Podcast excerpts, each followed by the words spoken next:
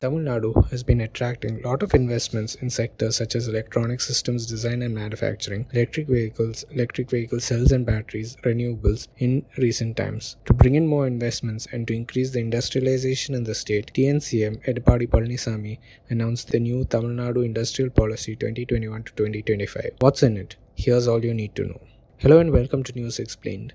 Tamil Nadu Industrial Policy 2021 to 2025 seeks to bring in investments incentivize the R&D in the state and help the MSME sector expand. It aims to achieve four key objectives: attract investments worth rupees 10 lakh crore, dollar 135 billion by 2025 achieve annual growth rate of 15% in the manufacturing sector during the policy period, increase contribution of manufacturing sectors to 30% of the state's economy by 2030 and to create over 20 lakh jobs by 2025. It gives out investments to industrialists who either establish or expand industrial units, industrial parks, R&D, warehousing, and logistical centers except in 14 sectors specified by the policy. Investments made made from January 1st this year are eligible for availing incentives. It also seeks to provide a structured package of incentives for companies which invest more than rupees 500 crore in the state. To ensure that the state is a hub of innovation and new technologies, the policy document gives special focus to the sunrise sectors. N. Muruganandam, Principal Secretary, Industries, Government of Tamil Nadu, has said that the state can attract investments in various sectors ranging from aerospace, pharma, petrochemicals to technical textiles. The MSME sector is the backbone of the state's manufacturing sector.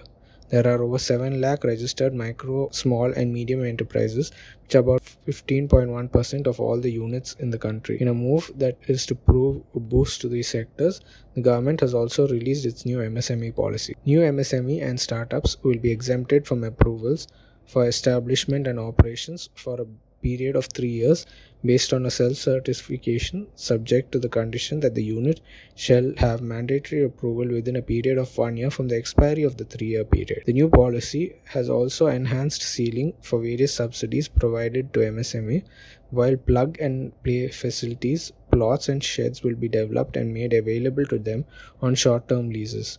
A corpus of rupees 500 crore has been set aside for upgradation and maintenance of Tansidco estates the state wants to attract new investments worth rupees 2 lakh crore by 2025. The point of creating a manufacturing ecosystem is to create jobs for the people.